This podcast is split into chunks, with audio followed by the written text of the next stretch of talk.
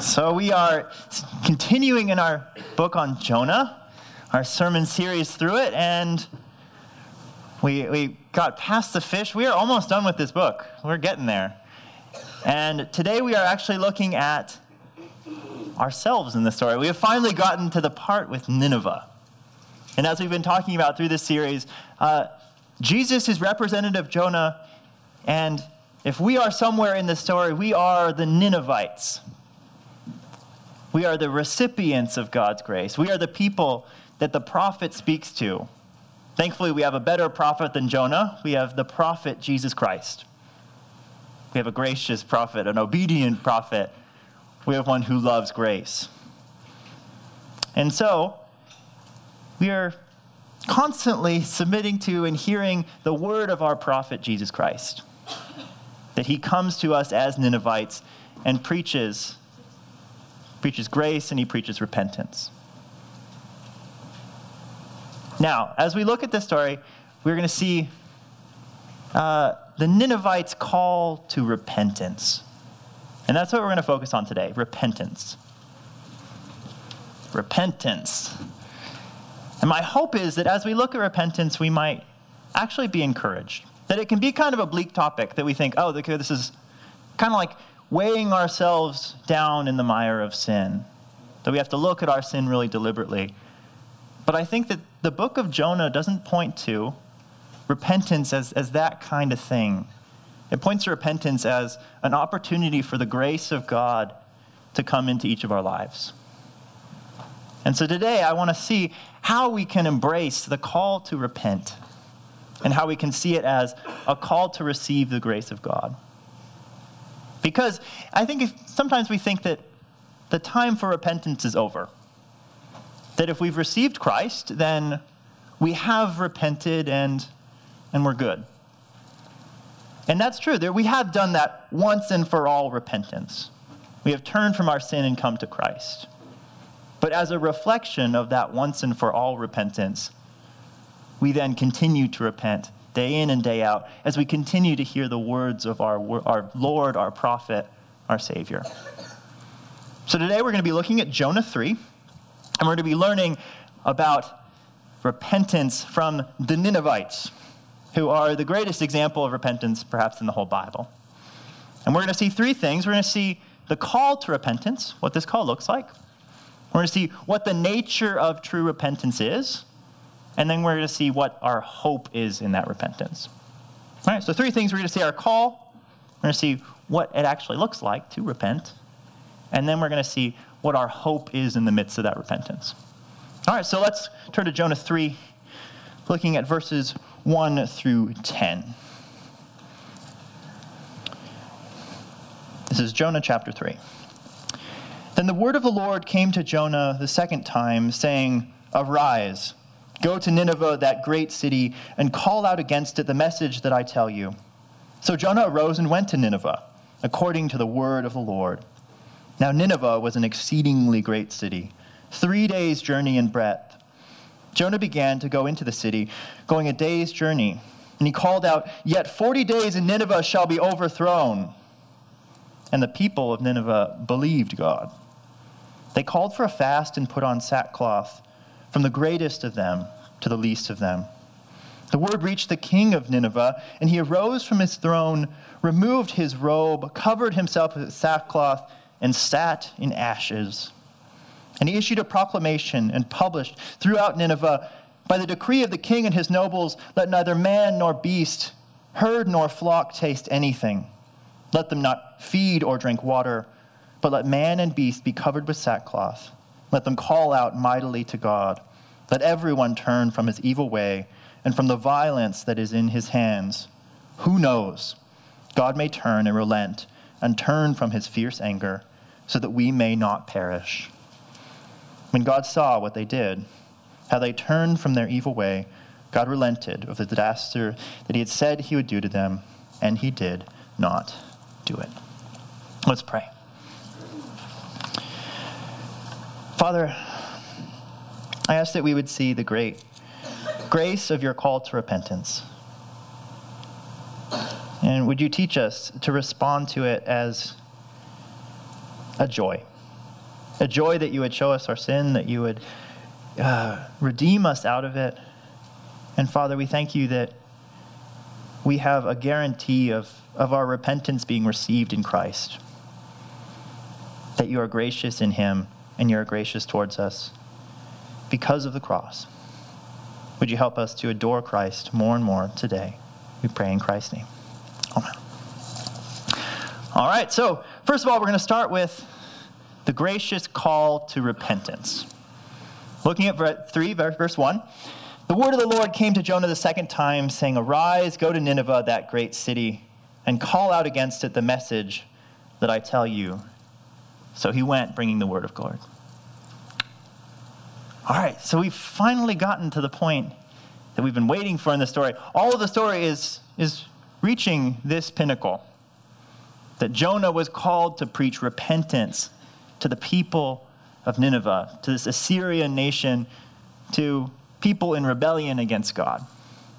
That behind this whole story of the whale was God's grace for the Ninevites. That he loved these people and he did not want to see them perish. That Jonah was pursued in the midst of the storm. He was saved by the whale, all so that he could come to this moment. all so that he, he could bring the grace of God to Nineveh. And honestly, this isn't the greatest call to repentance in the Bible. First of all, Jonah is not the greatest prophet. He just isn't. He, there's, there's great prophets. We think of Jeremiah. And we think of Jeremiah, he's like weeping over the sins of the people. He loves the people. And he loves seeing God glorified. And so he's just like desperate for them to repent. Or we think of Jonah. Sorry, not, not Jonah. Hosea. uh, we think of Hosea. And what is Hosea? Hosea makes his whole life like a symbolic sacrifice, showing the people that they are adulterous and need to return to God. There are great prophets. And here's Jonah. He is a rebellious prophet. He is a weak prophet who hates God's grace. He does no miracles, he has no signs. He's kind of disappointing as prophets would go.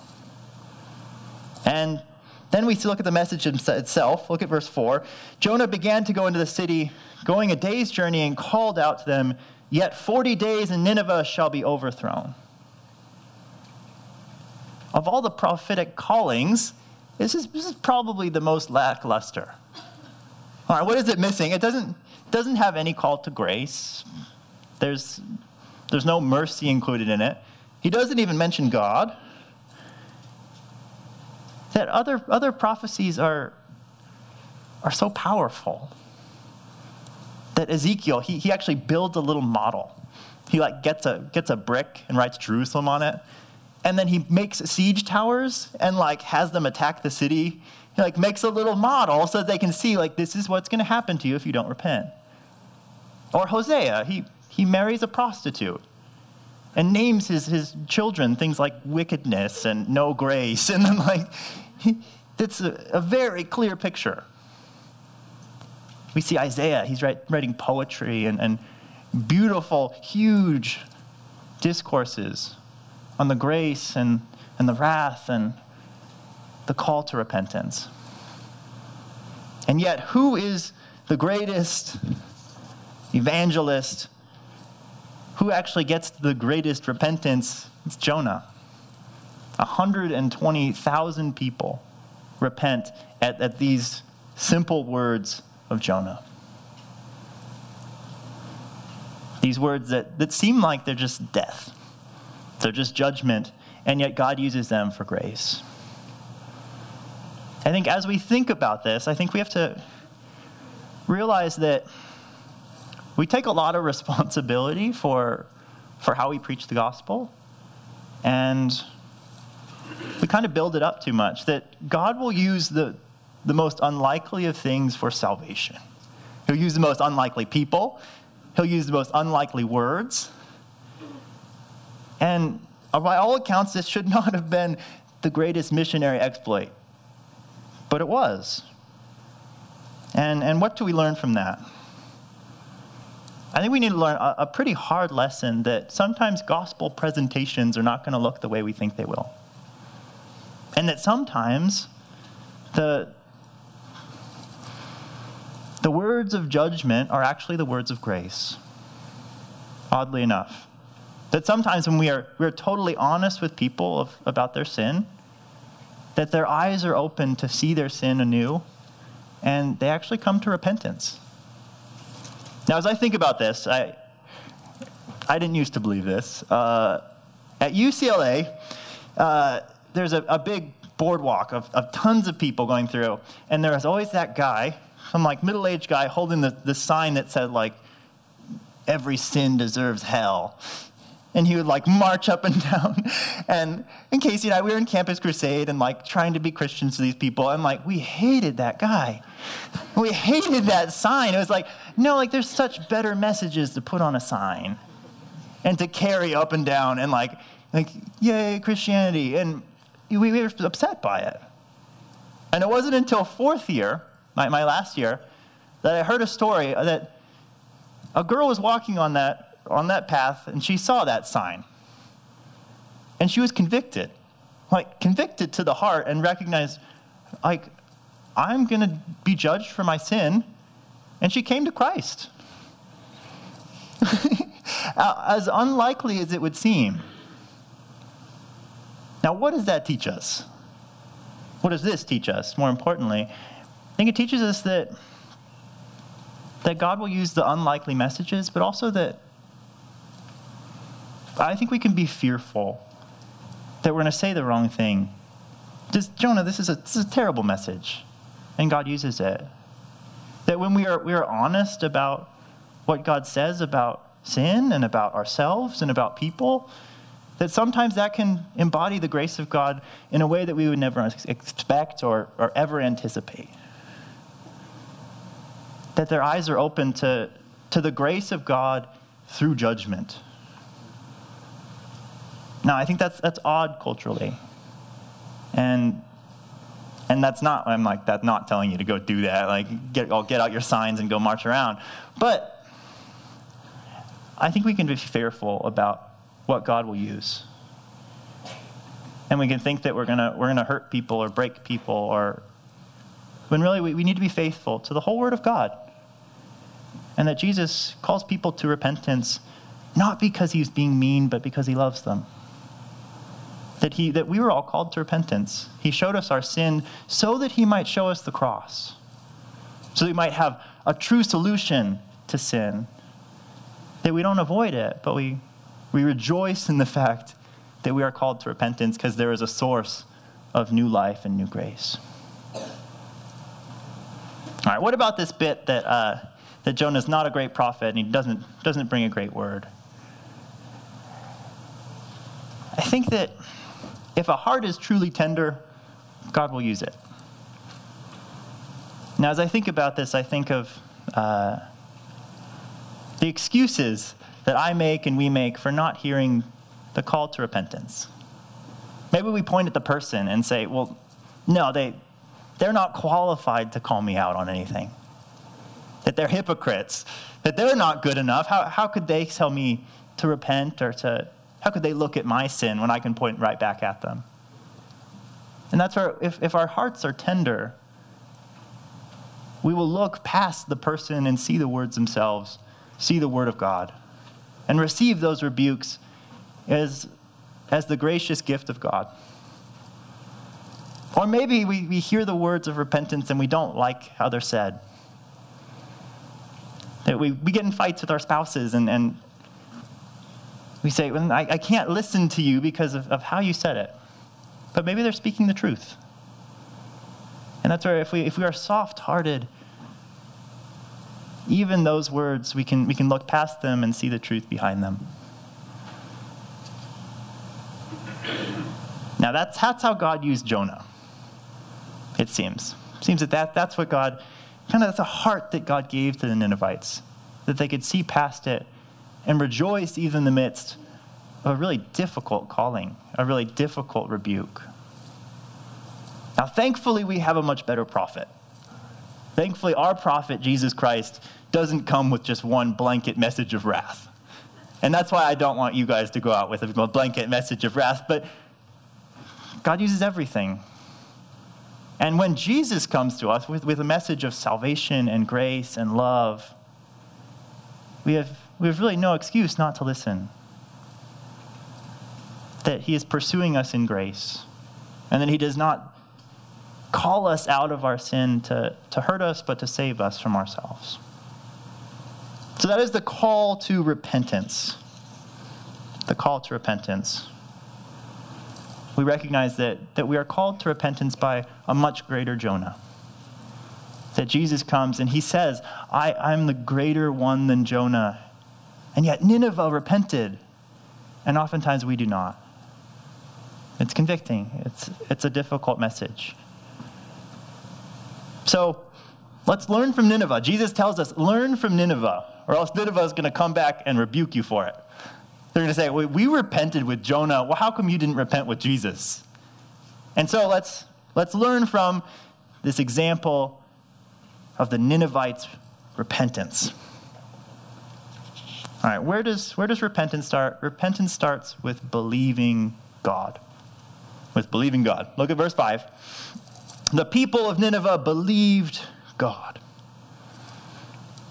Now, what were they believing about God? They're believing that what he was saying about their sin was true. That, that sin brings judgment. And he was believing the fact that, or the Ninevites were believing the fact that, that with sin comes death and misery and suffering and addiction and pain that that is the, the foundation of our repentance is that we come to understand our sin as God would understand it. There's an intellectual component to that. Now, that's not the only component, but it starts with that. To think God's thoughts after him, to hate what God hates, to hate it because God hates it as well. Now, as I think about this, uh, uh, eh, a while back, I was struggling with, with seeing God as good. I was seeing God as good, and I had like a lot of bitterness and would, would describe God as, as maybe not as kind or as loving as I, as I know I should have. And so, my counselor, I've been to counseling, yes, it's good. It's good stuff. Uh, I was assigned a book on the blasphemy of God from the 1500s, like a Puritan, like the blasphemy of God. And what did it do? It was just this, this guy outlining over and over and over how evil this sin was.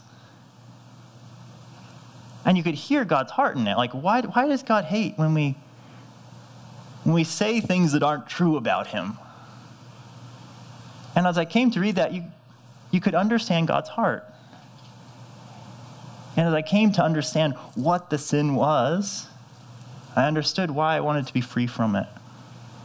So that's, that's just believing God and what he says about our sins. All right, so that's, that's going to be the kind of the foundation for repentance, but that is not repentance. If we stop there, then we've just merely intellectualized our sin, kind of understood it in our mind. But no, repentance is about the heart. And if we look up what repentance means, repentance means a change in how we feel about our sin that it's regret, it's mourning, it's hatred for our sin. It's a change in our affections, in our loves. That that is actually what repentance is. It's, it's the language of, of emotion. They would hate our sin with our very hearts. Which then makes sense in, when we get to verse 5, how the Ninevites react. They called for a fast and put on sackcloth from the greatest of them to the least of them. So that's, that's how they're embodying this repentance. Right. It's kind of weird. It's weird in our culture to think that as a reaction to sin, they would, they would do this. So let's, let's figure out what this means. In the ancient Near Eastern culture, they seem to understand that there's a connection between the body and the soul that the body and the heart, the body and the emotions kind of go together. And so when you're putting on sackcloth and you're, you're fasting, you're basically making, making the inside match the outside, the outside match the inside. And so it's a, it's a message to your heart. It, it's a reminder of, of what you want to feel about your sin. And it's actually increasing your misery over your sin. It's increasing your misery over your sin. Now, that's really weird. Why would you want to be more miserable about your sin than you need to be? Because what do we do when we're upset? We, we put on sweatpants and, and sit in front of the TV with a blanket and eat ice cream. We make ourselves comfortable and try to like desperately distract ourselves from the fact that we are miserable or we are upset. Have some, some nodding heads, all right. uh, yeah, that's what we do. And I think that's, that's the difference between an ancient culture and ours is that I think this, these people understood that this was good suffering, that this was a good misery, that to be miserable over your sin is, is not going to hurt you, it's going to save you. And that if you can embrace that and really believe it, then you're going to be saved from death itself. That the Ninevites recognized that without this call to repentance, they would have perished. They would have perished with smiles on their faces. And so now they're, they're, in a sense, joyfully mourning their sin, that they have a chance to repent. And they want to embrace that. They want to see their sin for what it is so that they can war against it, so they can kill it, so they can hate it.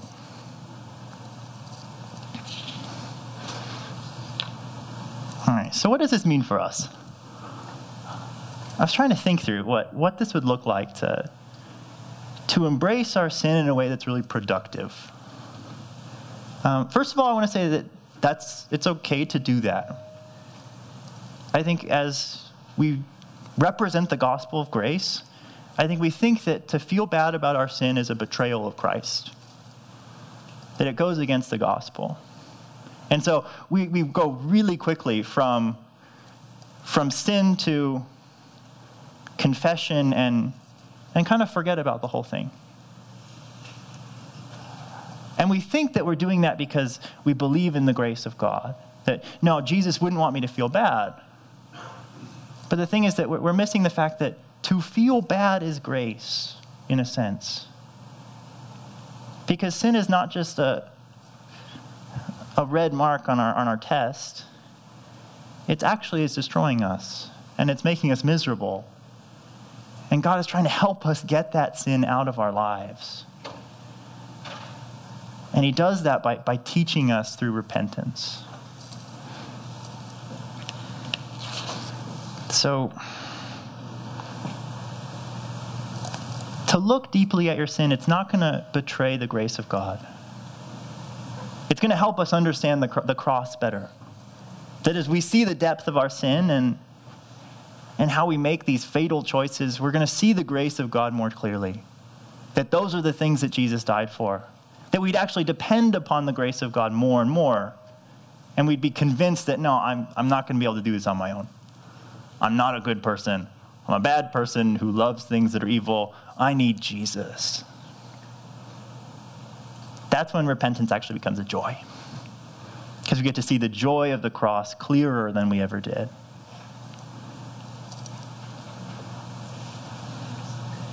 All right, so that's what repentance should look like. But this can go wrong. This can go wrong pretty easily. And you're probably kind of nervous thinking about this. Like, what, what if I just kind of go off the deep end? What is it supposed to look like? And that's where there's, there's three kind of fruits of true repentance that's depicted in this passage. So let's, let's look at verse, uh, verse 6. The word reached the king of Nineveh. All right, the word reached the king of Nineveh. So essentially, the, the people recognize that they hear the message of Jonah and they start to spread it. They're spreading the fact that, hey, hey guys, we all need to repent here. And I think that's a really healthy perspective on repentance. That we don't have to hide our repentance, that we can do it out in the open because we're not scared of it. And that we can call each other to repentance because sin is not going to destroy us. That we recognize that we are all sinful people. That's where true, true repentance should be kind of infectious. And that we're all in this together. And that's where I would, I would want us to be evangelists, but not, not feel the weight of being evangelists as Jonah was an evangelist. I want you to, to be Ninevites preaching to other Ninevites. Like, hey, I heard this, this prophet preaching, and he called us all to repentance. I think it's a pretty good idea. I'm going to repent, like, you should come repent with me.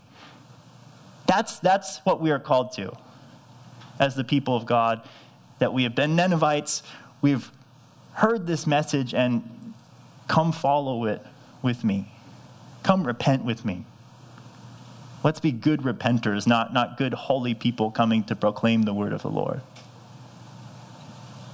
I think that's when we know we have a healthy amount of repentance and a healthy perspective on it, when we can actually share it with other people. All right. But then we have the king himself. The king himself embodies an aspect of repentance that is truly important. When it comes to the king, it says, He arose from his throne, removed his robe, covered himself with sackcloth, and sat in ashes. There's a humility that comes with true repentance. That we recognize we, we don't get to be on the throne anymore that we, we come at the feet of Jesus, at the feet of the cross, and, and recognize that we can't pretend to be kings and queens anymore. That we bow down to the, the true king and are humbled by our sin.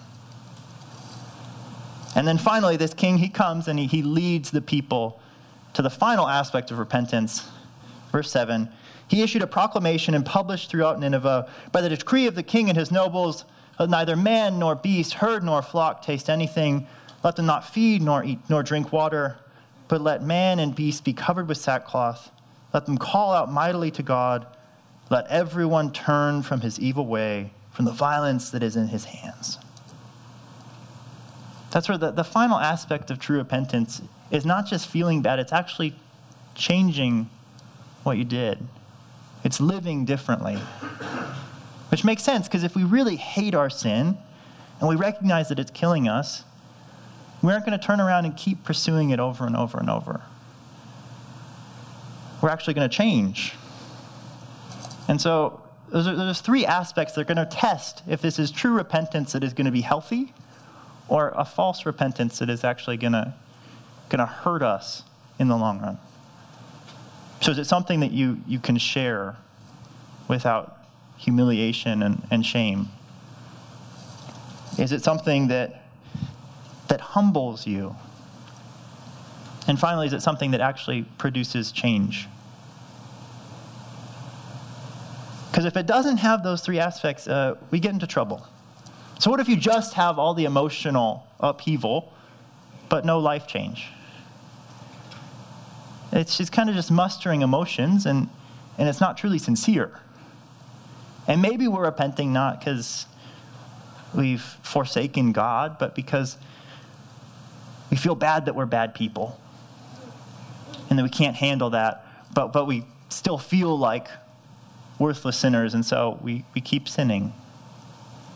There's no heart change, it's, it doesn't reach uh, any deeper level than emotions. Or what if our lives change, but we're not humbled? then we've just become Pharisees. And we're doing self improvement projects. They're like, oh, yeah, no, I, I don't like that I'm a sinner because I want to be a good person, so I can probably muster up some obedience and, and do better next time. That's not true repentance. And then finally, what if you, you feel like you can't share your struggles? I think that, that points us to the fact that we're pleasing people, not God. That we're repenting to, to kind of perpetuate an image, not because we're truly mourning about our sins. So I'd ask you, what, what of these patterns do you think you fall into? What is missing in your repentance? How can you repent in a way that, that embraces these things? That you would be humbled, that you would be motivated to, to go and share your repentance, that you would truly change. That brings us to our final point. This is really hard. This is really hard. To look at our sins kind of unwaveringly and, and feel the weight of them is potentially devastating. And so we have to ask ourselves what is our hope in the midst of repentance? What is our hope in the midst of repentance? And what is it for the Ninevites? Verse, 10, uh, verse 9. So they say that they'll stop doing this because, verse 9, who knows? God may turn and relent from his fierce anger so that we may not perish. Now, what do we see there? There's an odd amount of uncertainty there. That they, they've repented, but they're still not sure if God is going to save them. I think that points us to, to probably the most important part of repentance. If, you, if you're going to get one part, make it this that repentance doesn't guarantee that you're going to be, to be forgiven. You're not earning your forgiveness by repenting. That's not the basis by which you are saved, by which you are forgiven. And so the Ninevites, they, they repent, but ultimately they throw themselves upon the mercy and grace of God that that's the only way that they're going to be saved. It's not because of their great repentance. They don't look to their repentance, they look to the grace of God to save them. And that's where we, we never repent as, as a way of paying for sin. We're not, we're not trying to, to earn anything before God. We repent because there is no life in sin. But ultimately, we, we trust ourselves to the grace of God.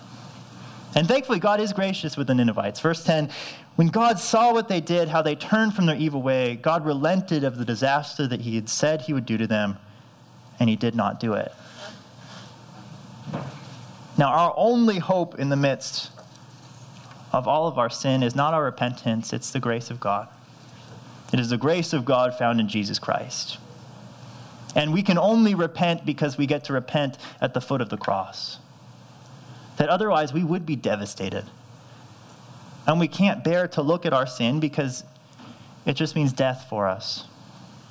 But if we're, if we're looking at the cross, we can bear our sins. We can feel the weight of it, and we know we're not going to be crushed. We're not going to be destroyed.